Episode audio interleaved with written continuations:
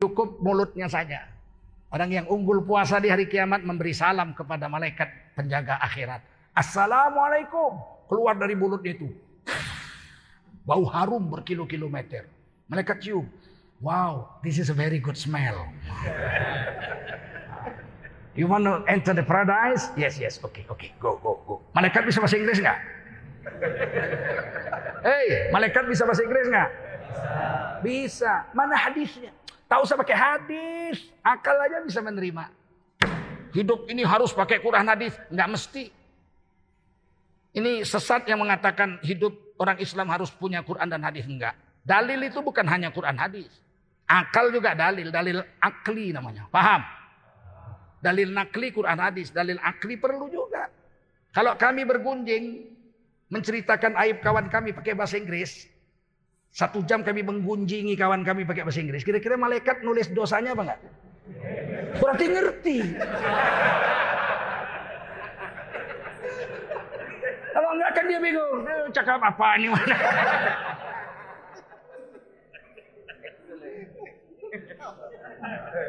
Gitu aja kok repot. Masuk, masuk, masuk, masuk. Yang ahli jihad masuk lewat babul jihad. Yang ahli zikir lewat babul zikri. Ustaz Jul Arafah. Ahli zikir Ananda Arifin Ilham Almarhum. Dia mereka akan masuk lewat babul zikri. Di sana mulutnya itu mencorong, bercahaya. Sehingga orang ini ahli zikir, ahli Quran ini. Kalau ahli Quran jelas mulutnya bercahaya dan hebat ahli zikir sama ahli Quran ini. Di depannya ada senter. Orang di sana gelap, ada senter. Orang yang jalan di depannya ada senter. Itu ahli Quran itu. Allahumma ja'al Quran lana fit dunia korina. Wa fi qabri munisa. Dikubur jadi sahabat dekat. Quran tuh dikubur berubah menjadi makhluk yang sangat ganteng dan gagah perkasa. Menjaga ahli kubur itu sampai hari kiamat. Datang kuman mau gigit, dipukulnya. Datang kala jengking mau gigit, cetit. Sehingga badan ahli Quran itu tidak busuk. Tidak busuk ahli Quran. Hari ini kita menganggap ahli Quran, ahli zikir, ahli jihad, ahli sholat. Anggap remeh kita. Malah kita hina lagi. Alah, dikit-dikit zikir, dikit-dikit zikir, dikit-dikit zikir. Apa persoalan bisa diselesaikan dengan zikir? Bisa. Di Sumatera Utara hepeng nang mengatur dunia on. Duit yang mengatur dunia ini. Kata orang Arab, bil fulus bulus, mafi fulus mampus. eh, kita yakin dengan Allah, betul nggak? Zikir bisa menyelesaikan masalah sebesar apa pun masalah itu. Kalau bapak-bapak mengalami kesusahan, ibu-ibu mengalami kesusahan, zikir yang banyak. Zikir akan menyelesaikan masalah sebesar apa pun masalah. Contohnya, nah kita lihat sejarahnya Nabi Yunus alaihissalam. Nabi Yunus kan dibuang ke laut. Karena ada badai topan, diundi, diundi Nabi Yunus yang kena, buang ke laut. Karena beliau meninggalkan kaumnya, belum sempat kaumnya tobat. Awan hitam azab sudah datang, belum diperintah Allah, pergi dia pergi. Buang ke laut, dimakan ikan. Apakah ada kesengsaraan yang lebih ngeri dari dimakan ikan? Tidak ada. Mana lebih milih? Bengek 15 tahun atau dimakan ikan? Hah, coba. Suaminya bengek. Bengek abang. Ah, ah, udah berapa tahun? Ada 15 tahun aku udah bengek. Daripada bengek bagus lah abang dimakan ikan. Enak aja kau. Lebih baguslah bengek masih hidup. Kau masih punya laki. Kalau aku dimakan ikan kau udah jadi janda. Ternyata dimakan ikan lebih ngeri dari bengek 15 tahun. Betul. Apa yang dilakukan Nabi Yunus waktu dimakan ikan? Beliau tidak tusuk jantung ikan pakai tongkatnya. Beliau pakai tongkat. Tidak ada nabi nggak pakai tongkat. Beliau nggak cabut pisau di pinggangnya. Semua orang dulu punya senjata, Pak. Nggak ada laki-laki nggak punya senjata dulu. Orang Aceh rencong, orang Melayu keris, orang Betawi golok, ya nggak? Orang Papua panah, semua punya senjata dulu. Nabi Yunus gak cabut pisaunya, tikam jantung ikan, belah perut ikan, keluar berenang. Kalau itu dilakukan beliau mati. Sebab ikan itu setelah makan beliau, ikan itu tidur di dasar laut. 40 hari tidur aja kenyang.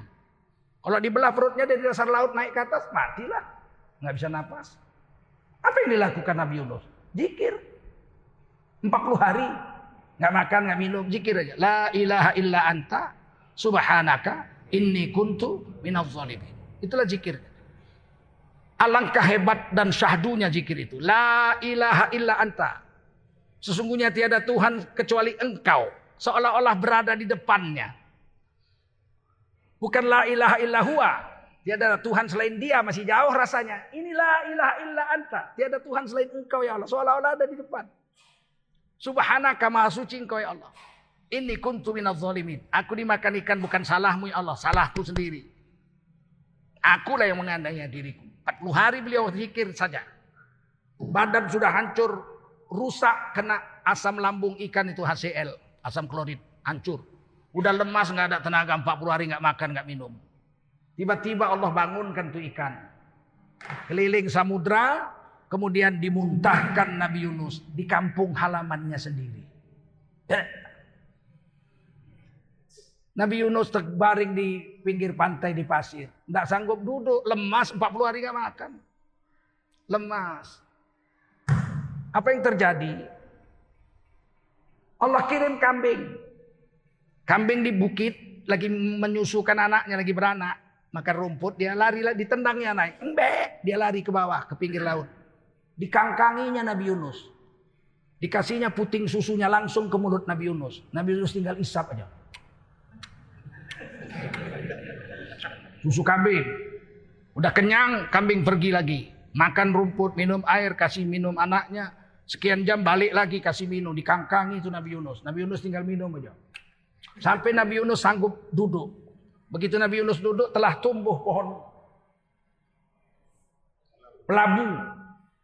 Mana ada labu tumbuh di pantai di pinggir pasir. Asin begitu. Tumbuh. Dan labu itu langsung masak. Langsung diputus sama pisau yang ada di pinggang beliau dibelah beliau makan. Ternyata orang yang sakit perut lama nggak makan lapar. Obat nomor satu adalah labu. Maka nenek kita kalau buka puasa dulu labu dimasaknya. Itu dari Quran diambil orang-orang tua kita dulu dari kitab tafsir. Khazin misalnya. Bukan kaleng-kaleng nenek moyang kita dulu. Kitanya yang kaleng-kaleng.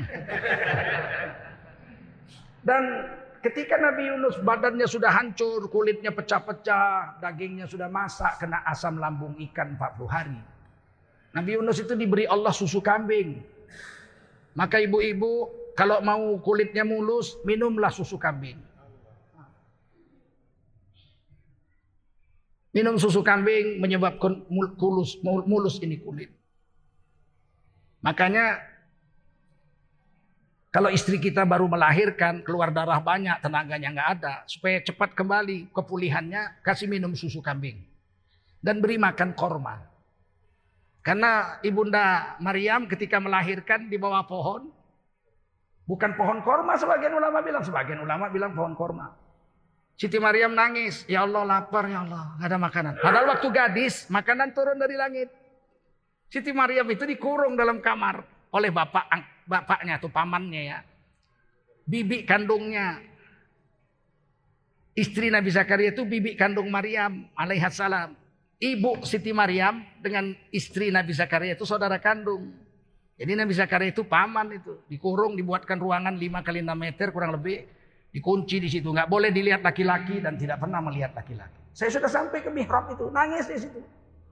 Terseduh-seduh saya nangis. Ya Allah, inilah ruangan yang telah mengurung ibunda Maryam. Sehingga beliau menjadi wanita karomah. Masih gadis datang makanan dari langit diantar malaikat Jibril. Coba kasih makan, diajari Taurat, disuruh sholat subuh sampai petang, terus begitu subuh petang kasih kasih makan sampai dia remaja. Satu hari Nabi Zakaria lupa bawa makanan. Berlari-larilah Nabi Zakaria membuka pintu kamar itu, membawa makanan. Begitu sampai dalam kamar, di kamar itu telah penuh makanan berbagai macam buah-buahan. Qala ya Maryam, kata Nabi Zakaria, wahai Maryam, anakku, anna laki hadha, ini makanan dari mana nak? Kan kunci di tanganku, nggak ada orang bisa masuk kamar ini. Qalat huwa min indillah. Ini makanan diantar Allah dari langit. Innallaha yarzuqu man yasha'u bighairi hisab. Sesungguhnya Allah memberi rezeki kepada siapa Allah mau tanpa perhitungan banyaknya. Kalian kalau mau hidup senang, kurung bini kalian. Kurung itu perempuan, datang makanan dari mana-mana. Eh, nggak ber... Lembu aja lembu, lembu, tahu lembu? Lembu dikurung. Majikannya ngasih makanan Kata lembu, kerja kau untuk aku ya. Lembu kita kurung, datang makanannya, datang minumannya, betul nggak?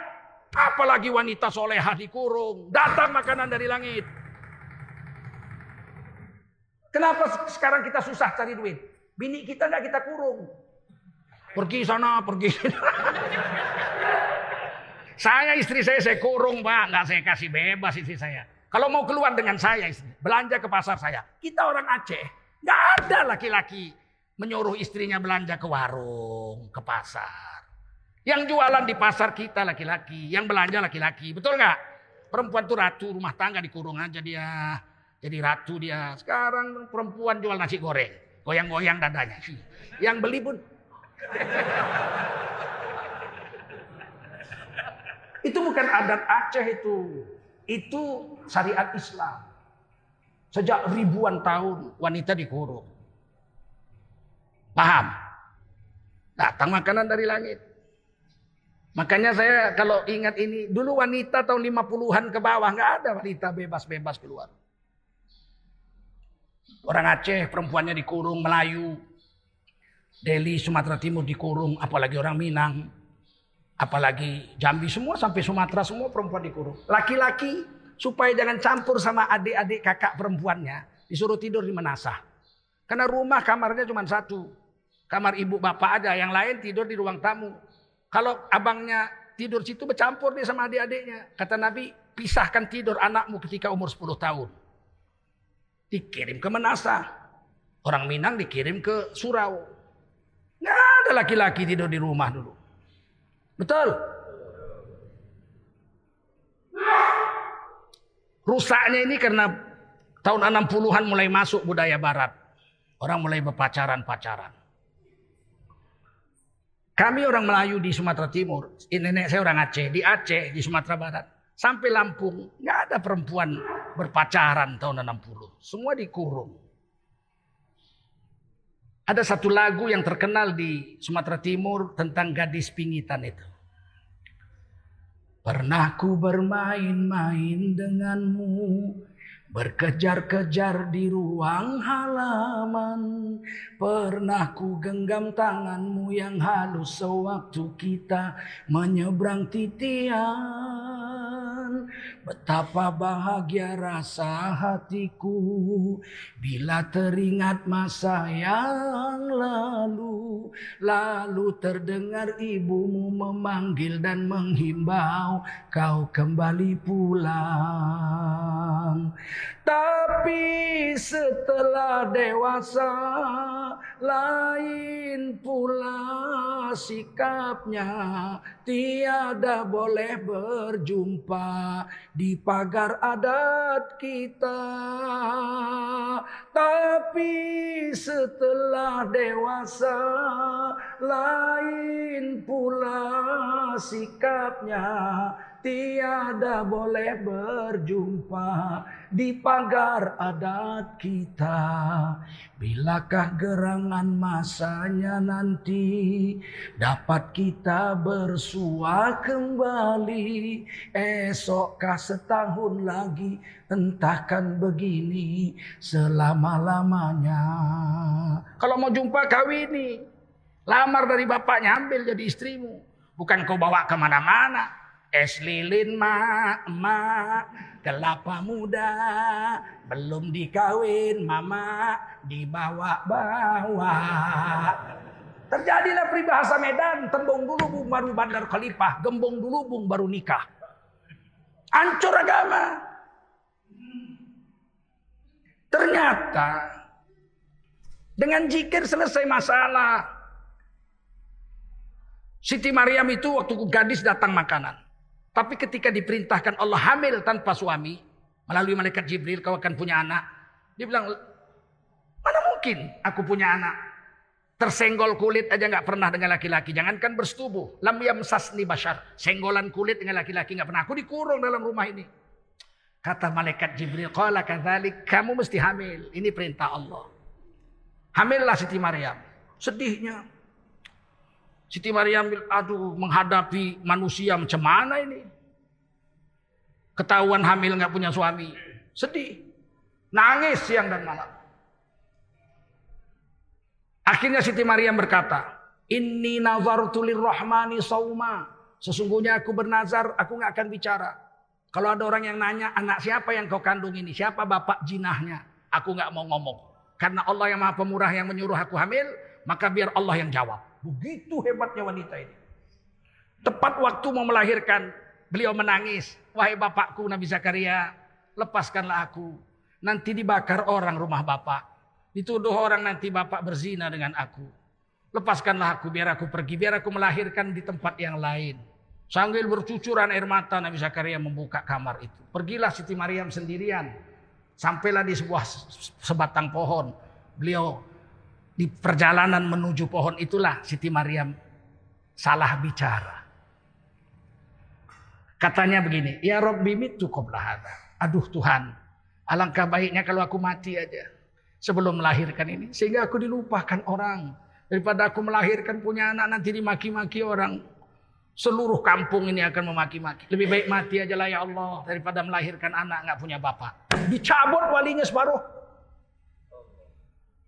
Dicabut kewaliannya separuh. Nggak datang lagi malaikat mengantar makanan. Begitu melahirkan anak, Siti Maryam nangis. Ya Allah lapar ya Allah. Nggak datang lagi makanan. Maka jangan mengeluh. Wali aja mengeluh hilang walinya separuh. Apalagi kita cuman kuali. Kita siang malam ngeluh, hujan ngeluh, panas ngeluh. Kenapa nggak syukur aja? Punya istri ngeluh, nggak punya istri ngeluh. Punya anak ngeluh, nggak punya anak ngeluh. Kaya ngeluh, miskin ngeluh. Sakit ngeluh, sehat ngeluh. Kapan nggak ngeluhnya manusia? Sekali aja Siti Maryam ngeluh. Wah, lebih baik mati aja daripada melahirkan anak nggak punya bapak. Cabut walinya separuh. Ketika Siti Maryam nangis, ya Allah lapar nggak ada makanan ya Allah. Allah kasih makanan tapi pakai usaha. Selama ini enggak, asal lapar datang. Tepuklah pohon korma yang kau sandari di belakang itu. Belum musim buah, masih musim dingin. Baru berlalu musim dingin, musim semi. Kurma itu masih baru-baru keluar bunganya. Kurma itu masak musim panas. Ditepuk pohon kurma itu. Nanti akan kukirim makanan kata Allah. Dilihat nggak ada buahnya. Siti Maria bilang ya Allah, aku lemah. Baru melahirkan gak ada tenaga. Bagaimana aku mau menggoncang pohon sebesar ini? Kata Allah, huzzi, goyang aja. Tugasmu menggoncangnya, tugasku mengantar makanan. Ditepuklah pohon korma itu dengan lemah. Pok, pok, pok. Berjatuhan buah korma yang masak. Jangan tanya dari mana. Coba kalau istri kita ditepuknya pohon pisang jatuh durian.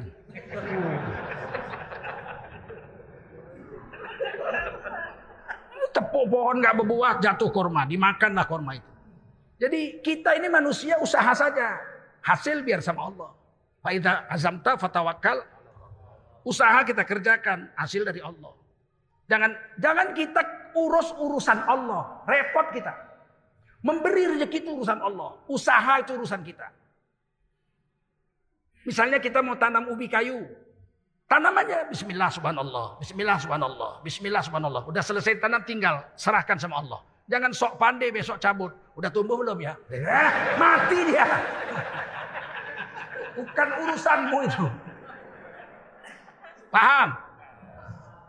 Ini kita maka repot, kita urus urusan Allah. Saya udah usaha gini ya kira-kira hasilnya ya Allah. Mana hasilnya ya Allah? Mana? Tak usah tanya-tanya. Itu bukan urusan kita itu. Ya kalau kita udah usaha kan kita berharapkan hasil. Berharap hasil. Tapi jangan mereksa-mereksa kerja Allah.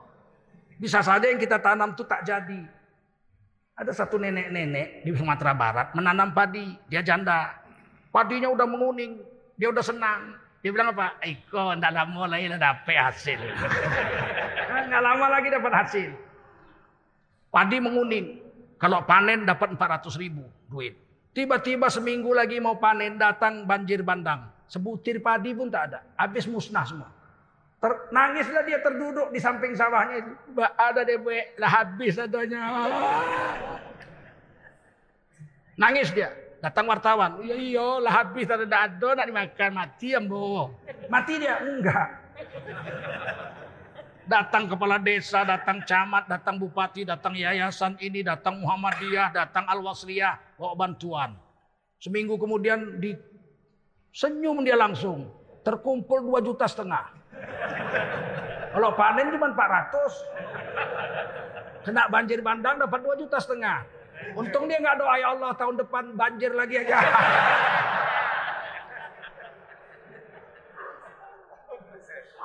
Allah memberi rezeki dari jalan yang tidak disangka. Itu urusan Allah kita usaha. Akhirnya digendonglah itu anak di pangkuan Siti Maryam alaihissalam. Datang orang demo. Jadi dari dulu sudah ada demo. Hei Maryam, kenapa kau jadi wanita pezina? Bapakmu Nabi, oh, bapakmu Imron, imam besar Masjid Al-Aqsa. Pamanmu yang membesarkan kamu Nabi Zakaria. Bibimu wanita soleha. Ibumu wanita soleha. Buyutmu Nabi Harun. Sepupumu Nabi Yahya. Kenapa kau jadi pezina? Ngaku, jinah sama siapa? Anak jinah siapa? Siapa yang menjinahimu? Ngaku. Dia tunjuk aja anak yang di pangkuan itu. Fa'asyarathu. Mana bisa anak kecil bicara? Udah gila kau. Ayo ngomong, siapa yang menjinahimu? Anak siapa itu? Tetap dia tunjuk. Udah gila kok ya. Anak kecil nggak bisa bicara. Tiba-tiba anak itu bicara. Ini Abdullah. Sesungguhnya aku bukan anak zina. Aku hamba Allah. Tiga disenggol, tiga agama disenggol kalimat pendek ini. Ini Abdullah, tiga agama disenggol. Yahudi menuduh Siti Maryam berzina. Dia katakan, aku hamba Allah, bukan anak zina. Nasrani tahun 324 mengadakan konsili gereja sedunia di Nikea. Diputuskanlah di situ Yesus Kristus itu menjadi anak Tuhan. Ibnullah, anak Tuhan. Ditangkis semua. Anak ini ketika baru lahir. Ini Abdullah, aku hamba Allah, bukan anak zina dan bukan anak Tuhan. Tapi aku hamba Allah, sesuai dengan seperti yang dikatakan Al-Quran. Atani kitab Allah beri aku sebuah kitab yaitu Injil. Waja'alani nabiya. Dan Allah jadikan aku seorang nabi. Waja'alani mubarakan aina kunt. Dan Allah jadikan aku ke mana saja aku datang. Tempat yang ku datangi itu jadi barokah sampai hari kiamat. Orang soleh itu kalau datang berkah. Syekh Abdul Rauf Asingkili datang sini berkah. Tsunami datang nggak rusak kuburannya. Hotel Tripang itu lantai 8 tinggal 4. Musnah empat lantai habis. Gedung-gedung habis. Masjid Baitur Rahman nggak rusak. Kuburan Syekh Syahkuala nggak rusak. Kuburan raja-raja yang mendirikan kerajaan samudra. Merah Silu, Malikus Soleh, Malikus Sohir nggak rusak. Saya ke sana lihat. Nggak ada yang dihajar oleh tsunami. Membuktikan karomahnya wali-wali itu sampai hari kiamat dijaga Allah SWT. Maka berhentilah kita menghina ulama, ini sekarang ada pula orang mengusir ulama. Ulama datang diusir. Tidak boleh. Ini bahaya. Bahaya kepala gondolmu. Mana ada ulama datang bahaya. Yang datang itu bandit baru bahaya. Betul. Anak itu bicara. Terdiam semua. Maka sekarang saya heran ada ustadz bilang. Demo itu hukumnya haram. tidak ada dalilnya di Quran. Lah itu Nabi Isa di demo. Betul nggak? Di demo, boleh demo kok. Mana dalilnya demo? Ih, capek lah ngasih kau dalil. Pakai hadis, sedangkan kau bukan ahli hadis, ahli hadas. Saya kasih contoh aja bahwa demo itu boleh. Sholat berjemaah. Imam wajib diikuti, betul? Kalau imamnya sholat baca surah yasin panjang, nggak boleh protes. Panjang kali tukar kulhu Allah aja, batal sholat. Wajib diikuti itu imam. Betul. Tapi kalau imamnya melanggar aturan, nggak boleh diam aja kita. Allahu Akbar imam sholat. Isya. Tiba-tiba wadduha walaili idza saja nggak baca Fatihah. Kita ikuti atau kita protes? Protesnya bagaimana? Ingatkan dengan Allah. Subhanallah. Kau jadi imam diangkat Allah. Ikuti aturan Allah. Subhanallah. Dia dengar. Diteruskannya. Walal akhiratu khairul laka minal ula. Separuh masjid mengucapkan subhanallah satu masjid. Dia dengar, diteruskannya. Wala saufa yu'tik. Tangkap tengkuknya sepakkan ke pinggir.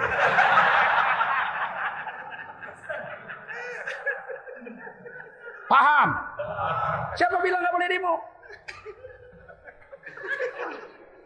Kalau pemerintahnya salah diingatkan nggak mau ya disepakkan ke pinggir. Betul nggak?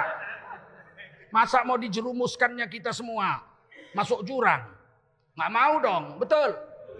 Maka aku heran ini tidak boleh ke pemimpin, tidak boleh dikritik. Kucubit bibirmu nanti.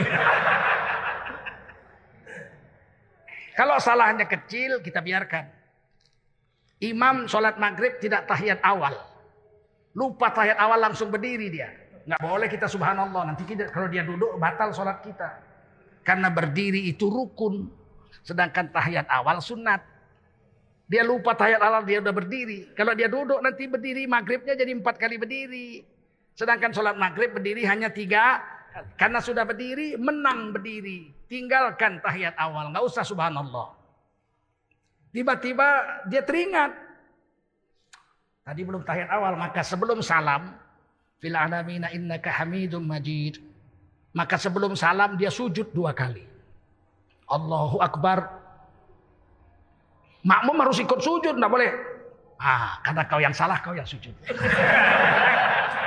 Bisa. Makmum ikut. Kenapa kamu, kamu yang milih? Yang milih dia kan kamu. Dia utang 6 ribu triliun. Oh itu urusan dia. Mana ada urusan dia? Urusan kita bayarnya. Dia 6 tahun jadi 10 tahun udah gak jadi presiden lagi dia. Datangilah nanti kalau udah gak jadi presiden. Pak, utang bapak macam mana? Ya kau lah yang urus kan bukan aku presiden. Ikut sujud. Kalau dia lupa, betul-betul lupa sampai salam. Assalamualaikum warahmatullahi Assalamualaikum warahmatullahi Kita ingatkan, Tuan Imam tadi tidak tahiyat awal. Ah, dia tanya, betul, betul, betul, betul, betul. Allahu Akbar dia sujud. Kita ikut sujud juga. Setelah salam.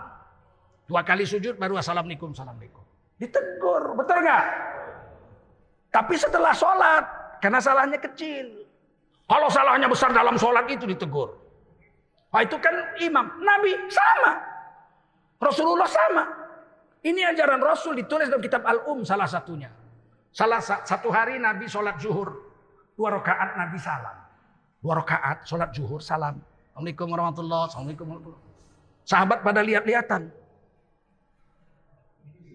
Tanya. Siapa berani nanya Nabi? Gak ada yang berani nanya Nabi.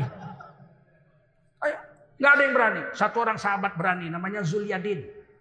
Yang punya dua tangan. Zulyadin. Rodlanhu. Nyuwun sewu kanjeng Rasul. Gitu. Apa kata Nabi? Niki mau sholat zuhur niku tamam nopo kosor. Gitulah bahasa Arabnya.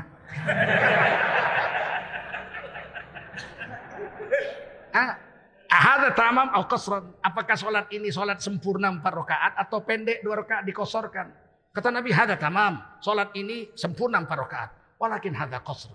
Tapi yang ini kosor ya Rasul cuma dua rakaat. Sholat zuhur kita ini. Di Madinah nih Nabi nggak musafir. Nabi tanya, berapa rakaat? Dua. Berapa? Dua. Berapa? Dua. Maka Nabi berdiri. Allahu Akbar. Ditambah dua rakaat lagi. Sahabat semua ikut sholat. Tambah dua rakaat. Sebelum salam Nabi sujud sahwi. Dua kali baru salam. Kata Nabi, saya dibuat Allah lupa untuk mengajari kamu bagaimana caranya menyelesaikan sholat kalau ada yang lupa. Yakni dengan sujud sahwi. Jadi Nabi ini pernah juga diingatkan. Kalau ada pemimpin salah diingatkan. Marah.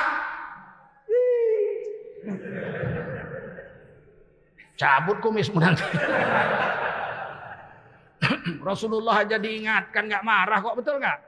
Bersyukur Rasulullah. Sengaja Allah membuat saya lupa untuk mengajari kamu. Ayo, kurang apa lagi dalil? Dalil cukup, cuman kadang-kadang kita ini aja lah. Kalau udah kritik pemerintah dianggap anti NKRI. Kita pun cinta juga sama NKRI, betul nggak? Sholat kita kalau imam salah kita protes apa kita anti imam? Terus imamnya sakit hati, ya saya jumpa assalamualaikum. Kenapa Pak Imam marah sama saya? Kamu telah mempermalukan saya. Loh kok malu Rasulullah aja salah diingatkan kok. Betul. Gimana hari ini? Ah, ini yang saya sampaikan. Istri kita itu dijaga Pak. Kata Nabi khairukum khairukum li ahlihi. Laki-laki terbaik di antara kamu adalah laki-laki yang paling baik terhadap istrinya. Wa ana khairukum li ahli. Dari kamu semua kata Rasulullah, akulah Rasulullah yang paling baik terhadap istriku. Orang yang rajin sholat malam baik, tapi bukan manusia terbaik. Orang yang rajin sedekah orang baik, tapi bukan orang yang terbaik. Orang yang rajin puasa sunat orang baik, tapi bukan orang yang terbaik. Siapa orang terbaik? Orang terbaik adalah laki-laki yang paling baik terhadap istrinya. Nabi tidak pernah memadu istri pertama Siti Khadijah. Sampai wafat umur 65. Bertahan Nabi dengan satu istri, Nabi umur 50. Kalau Nabi seperti yang dibilang orang-orang orientalis barat, nafsunya besar mata keranjang, mana tahan sampai umur 50 dengan istri umur 65. Ada perempuan umur 65 masih seksi. Ada. Tapi Nabi bertahan. Agungnya Rasulullah SAW. Dan Nabi memanggil Siti Khadijah itu bukan istri, itu bukan nama. Tidak dipanggil ya Khadijah, tidak. Tapi ya Habibi, Habibah, wahai kekasih hatiku. Intan manjaku buah hatiku. Ya Habibi, 25 tahun gak pernah silap. Saya manggil Siti Khadijah, ya Habibi. Tapi yang mengamalkan itu sekarang orang Inggris, orang Amerika, kafir-kafir, orang Jepang. Mereka manggil istrinya, my love, my darling, sweetheart. Baby, I love you baby. Kita manggil istri, woi. Buka pintu, woi. Siapa yang kita ikut itu? Kadang-kadang sedih. Panggillah istri kita itu. Sayang, kenapa sih? Sayang, buka pintu yang. Kan senang dia. Nabi manggil Siti Aisyah, ya Humaira, wahai si pipi merah. Memanggil Umi Ramlah binti Abu Sofyan, ya Habibi, Habibah, Umi Habibah. Nggak ada Nabi panggil nama-nama. Panggillah istrimu dengan panggilan yang membuat dia bangga di, di depan teman-temannya. Kita pulang kerja, ketuk pintu pagar, belum dibuka lama kita panggil. Istri kita badannya kecil, kita panggil, si kumil-kumil, abang pulang. Dia lari-lari kecil buka pintu itu. Eh, abang manggil si kumil-kumil. Kan malu saya, Allah. Ini udahlah istri kecil dipanggil unyil. Unyil. Buka pintu unyil kan malu dia. Baik-baik sama istri. Itu calon istri kita di sorga itu. Orang tanya sama saya. Sering. Ya, Ros, ya Ustadz. Kalau saya mati siapa istri saya di sorga? Banyak nanya. Saya bilang istrimu di sorga adalah istrimu yang di dunia ini juga. Yasin yang bilang itu. Salah satunya. Banyak ada beberapa ayat. Surah Yasin hum wa azwajuhum fi zilalin 'alal araiki muttaqiun lahum fiha fakihatu wa lahum ma yad'un. Salamun qawlan min mereka dan istri mereka berada dalam surga di naungan yang indah dan nyaman. Minta apa saja mereka dengan istrinya diberi di surga itu. Allah menyambut suami istri itu di, di depan pintu surga dengan ucapan selamat salam sejahtera. Istri kamu dan istrimu di surga. Ada yang protes Istri saya di surga siapa Ustaz? Istrimu yang di dunia lah. Ya, dia lagi, dia lagi.